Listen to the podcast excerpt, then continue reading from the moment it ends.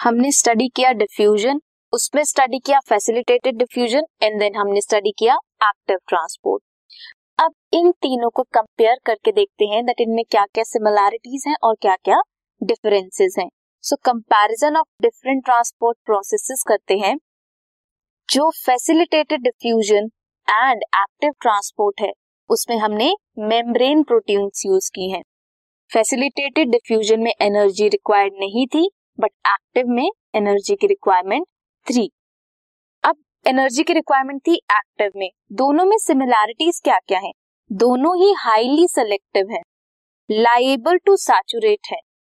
Respond करते हैं inhibitors को and are under hormonal regulation hormones जो है उन्हें रेगुलेट करते हैं. डिफ्यूजन किसी भी तरीके की हो, चाहे वो फैसिलिटेटेड हो या फिर सिंपल डिफ्यूजन हो. हायर रीजन से हायर कॉन्सेंट्रेटेड रीजन से लोअर कॉन्सेंट्रेटेड रीजन में ही हमेशा ट्रांसपोर्ट होता है और एनर्जी की रिक्वायरमेंट नहीं होती। इसीलिए उसे पैसिव ट्रांसपोर्ट बोलते हैं। और एक्टिव ट्रांसपोर्ट में एनर्जी की रिक्वायरमेंट होती है। अब हम कंपैरिजन करके देखते हैं डिफरेंट डिफरेंट प्रॉपर्टीज़ के साथ। रिक्वायर स्पेशल मेम्ब्रेन प्रोटीन कौन सा transport special membrane protein require करता है? किसे चाहिए होता है? हमने पढ़ा है facilitated transport and active transport इनमें स्पेशल मेम्ब्रेन प्रोटीन्स को यूज़ करते हैं ताकि एक जगह से दूसरे जगह में ट्रांसपोर्ट कर सके हम सब्सटेंसेस को।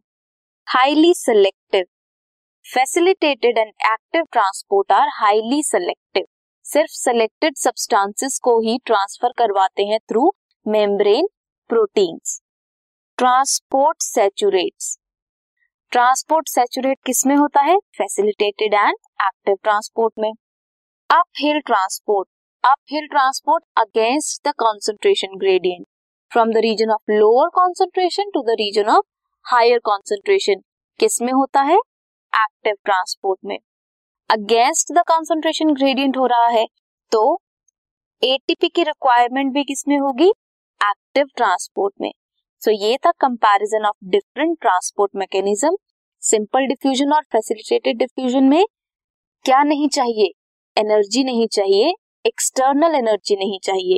एक्टिव ट्रांसपोर्ट में चाहिए। मेम्ब्रेन प्रोटीन्स यूज़ होती हैं फैसिलिटेटेड डिफ्यूजन में एंड एक्टिव ट्रांसपोर्ट में। ट्रांसपोर्टेशन जो सैचुरेट होती है वो किसमें होती है? फैसिलिटेटेड एंड एक्टिव में। हाईली सेलेक्टिव है facilitated and active transport so ये थे difference between different transport mechanisms this podcast is brought you by Hubhopper शिक्षा अभियान अगर आपको ये पॉडकास्ट पसंद आया तो प्लीज़ लाइक शेयर और सब्सक्राइब करें और वीडियो क्लासेस के लिए शिक्षा अभियान के यूट्यूब चैनल पर जाएँ।